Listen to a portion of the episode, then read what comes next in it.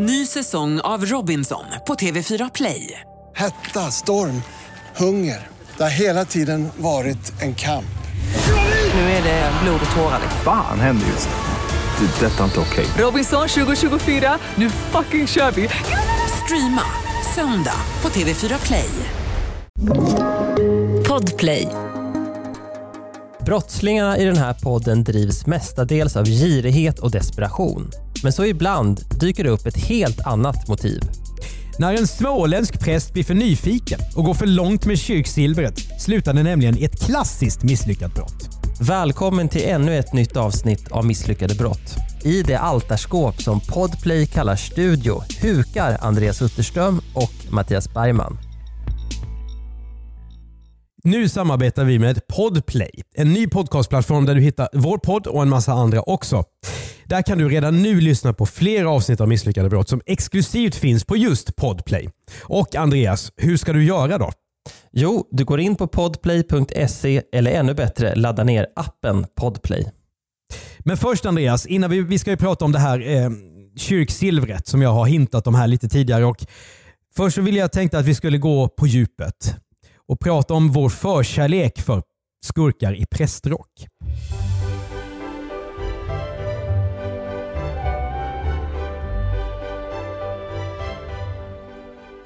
Vad är det som är kul med det? Alltså jag vet inte, är det fjärde eller femte avsnittet nu på kort tid som utspelar sig i kyrkor? Ja, och det är faktiskt en ren slump måste man säga. Därför att en stor del av avsnitten i den här säsongen eh, baseras ju på tips vi har fått från alla snälla lyssnare. Men sen är det också något väldigt roligt med brott som begås i kyrkomiljö. Eh, oavsett om det är kvinnliga präster som ringer elaka samtal på nätterna eller om det är skatter som stjäls. Jag vet inte, det är någonting roligt med brottsplats, kyrkorummet helt enkelt. Fallhöjden är ju så stor för de här människorna för de har ju, tror de i alla fall, Gud på sin sida men människans förordningar kan de ju inte sätta sig över. Precis så. Hur som helst, vi ska, även det ser ut som en händelse som är som en tanke, men vi ska till Småland igen. Den här gången till Alvesta, augusti 2017. Alvesta är ju en mycket känd knutpunkt för tåg i Sverige. Jag vet inte om du har bytt någon gång i Alvesta, men nu är, handlar det inte om det, utan nu handlar det om vanliga smålänningar som har sina grejer i famnen och står i en mycket lång kö för att få de här sakerna värderade framför en kamera. Det är ju nämligen konceptet för programmet Antikrundan. Kan du förklara lite närmare vad detta handlar om Andreas? Jag har faktiskt sett väldigt lite av det här programmet men Ann Lundberg är ju nu programledare och så finns det då eh, experter som har blivit kändisar som Knut Knutsson egentligen. Och är inte hela grejen med programmet att man vill se olika människors reaktion när de får sina föremål värderade. Antingen att det är värt otroligt mycket mer än vad de har trott eller inte värt någonting trots Ja. att de hade hoppats på något annat. Jag älskar det här programmet och det delar jag ju med eh, över en miljon människor som ser det varje torsdag när det går. Och eh, skadeglädjen man känner när det står en besviken tant som har liksom något vanligt allmogeskåp och trodde det var liksom den heliga graalen. Det, det är liksom, när det, när det visar sig att det inte är värt ett skit. Det är otroligt skön känsla faktiskt. Nu ska vi i alla fall till Alvesta för Antikrundan är där och värderar. Och en av de som är nyfikna på grejers värde är Karl-Henrik Wallerstein. Han har tagit med sig lite saker från sin arbetsplats till inspelningen för att få dem värderade. Och Det här är inte en, en arbetsplats vilken som helst utan Karl-Henrik är präst i vi kan blipa där. Av hänsyn till godset så säger vi kanske inte direkt var det är någonstans. Hur som helst, nu bär Karl-Henrik fram träänglar och en dopskål som har använts i kyrkan sedan 1767. Som alla nyfödda eh, småbarn döps i. Han bär fram de här till Antikrunans expert. Silver och smyckesexperten Lars Yngve Johansson. Ja, en kallskål Andreas. Vad är det för någonting? Du, det har jag ingen aning om. Ja, det är ju... Prästen tror ju att det är en dopskål, men det heter kallskål och den är, nu citerar jag från Antikrundan här, det här kan ju inte jag heller. Det är en eh, ganska platt skål kan man säga som är till för servering. Den är låg och har två handtag och ibland ett lock också. Kallas också för grötskål. Man kan först- det, tänk ett serveringsfat med Gustav Vasa-touch. Lite så. Frågan är då, vad tycker nu Lars Yngve om de här, eh, det här föremålet? Jag kan tala om för dig att jag är ännu kärare i den. Det här är det häftigaste föremålet jag sett i Antikrundan. Och det säger något för det här är ett program som har gått i 30 säsonger. Kan du se vilka miljoner, tusentals saker som, här, som har gått genom händerna på de här experterna? Hur milde tid. Lars Yngve frågar nu, Karl-Henrik, hur förvarar ni den här eh, kallskålen? Du skulle bara veta var den var i natt. Ja, precis. Och den lite eh, nästan okyska eh, beskrivningen av var de har förvarat den här eh, dopskålen, det ska få en viss betydelse för brottet.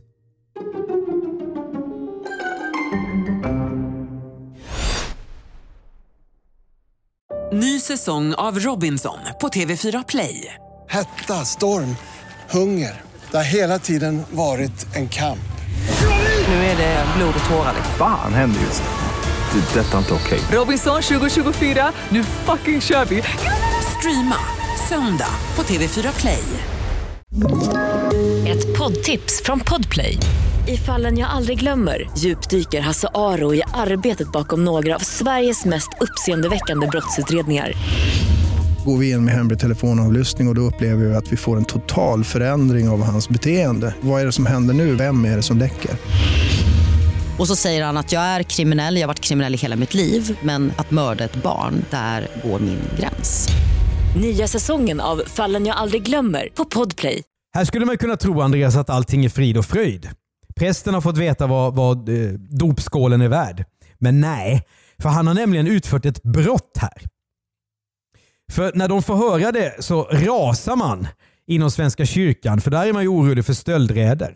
Och Länsstyrelsen är inte heller glad. För att flytta på saker som finns inne i en kyrka, det är ett brott. Nu vet du det själv till nästa gång. Mhm.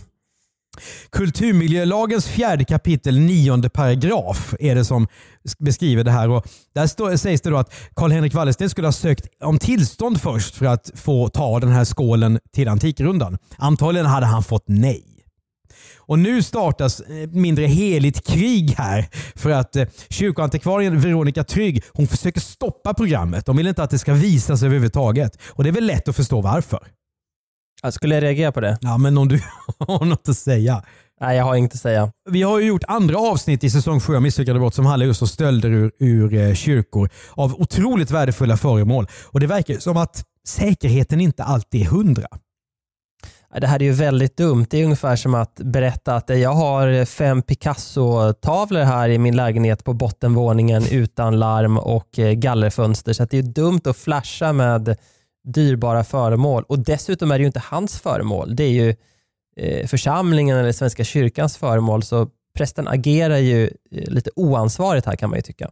Mm. Men Wallerstein är präst eller inte, han är förhärdad.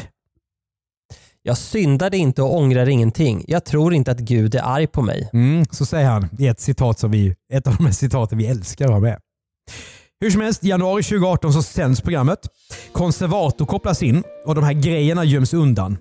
Och eh, Som det brukar vara ibland så lyckas man i alla fall att röka fredspipa mellan kyrkan och eh, kyrkoantikvarien och vad det nu är. Till slut är dopskålen tillbaka i kyrkan. Visst var det ett fullbordat brott, men det var fullständigt misslyckat. För värdet som Karl-Henrik ville ha, det spelar ingen som helst roll. De här sakerna är ovärderliga och svåra att sälja. Karl-Henrik har i alla fall en liten slutpunkt i ett långt citat här. Sen har jag också lärt mig att Svenska kyrkan måste våga driva sin agenda tydligt. Vi har en uppgift, att fira gudstjänst och göra det till en levande kyrka. Och det har jag lyckats med. Jag har fått en väldig uppmärksamhet. Det är lite att vara både revolutionär och att vara vis. Jag kan inte gå emot myndigheterna mer. De har en annan agenda än Svenska kyrkan. Ibland konvergerar det och ibland så blir det en spänning. Nu var det en spänning. Det är ingen fullständig harmoni. Och det här citatet förstår jag inte riktigt. Om jag ska, vad är det han säger egentligen här? Nej, han pratar väldigt mycket men när en präst säger att det inte är fullständig harmoni då är det ju lätt att föreställa sig vad som pågår bakom kulisserna. Ja, det har ju varit ett storbråk naturligtvis. Ja. Han har ju fått en utskällning, eller två. Milt sagt. Hur går de här vidare nu de här parterna? Ja, Karl-Henrik Wallerstein han hämtar sig och han doktorerar i kyrkohistoria. Han spelar också boll med barn i församlingen och går in i Kristdemokraterna lokalt. Bland annat så lägger han en motion i kommunfullmäktige om att skapa en pilgrimsled längs med Helgeå. Han paddlar också för välgörenhet på denna å.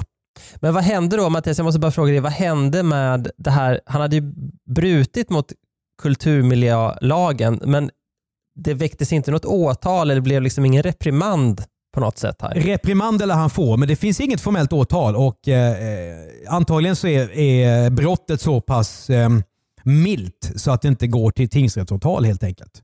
Hur som helst, jag tror inte Karl-Henrik gör om det här, så den så kallade individuella preventionen av brott har nog lyckats i det här fallet. Och Det är väl också bra att vi tar upp det här misslyckade brott så att alla våra präster som lyssnar kan lära sig att de ska hålla de där eh, gamla skålarna inne i kyrkan och inte ta med dem till Antikrundan mer. Om man inte vill lyssna på ett kort avsnitt utan ett normalavsnitt ur säsong 7 av Misslyckade brott på podcastplattformen Podplay, Andreas, vad lyssnar man på då just nu? Jo, då kan man lyssna på ett avsnitt om Ingmar Bergman. Eh, en fantastisk historia om när han tappade humöret och gick till attack, bokstavligt talat mot en recensent som han länge hade stört sig på. Och Då blev det en fantastisk mediecirkus och också en väldigt eh, rolig och underhållande rättegång om den här, var det misshandeln eller Ofredande. ofredande? Eller vad var det? Ofredande. Mm. Eh, en, en riktig Bergman-klassiker och också någonting som han ältade sen i många, många, många år efteråt. Sin eh, frustration och sin ilska gentemot den här recensenten på DN. När publiken och skådespelarna bryter upp för paus genskjuter Bergman Jansson. De är plötsligt bara centimeter från varandra och Bergman ryter. Så här upprepar han det 35 år senare i SVT. Nu din jävel så ska du se på fan, sa jag till honom. Urladdningen är ett faktum. Får du mer ångest av misslyckade brott än av Ingmar Bergmans filmer så fortsätt gärna lyssna. Vi finns på Podplay. Du har hört ett kort avsnitt av Misslyckade brott av Andreas Utterström och Mattias Bergman. Exekutiv producent är Jonas Lindskog. För Podplay gör vi även poddarna Misslyckade affärer, Misslyckade makthavare och Jag var där. Normalt sett kallar vi oss för commercial content och gör då också podden världens bästa innehåll. Betygsätt och recensera podden för guds skull i din poddplattform så är det fler som hittar till den. Och mejla oss gärna med case vi borde berätta om i eller utanför kyrkan till misslyckade at bplus.se.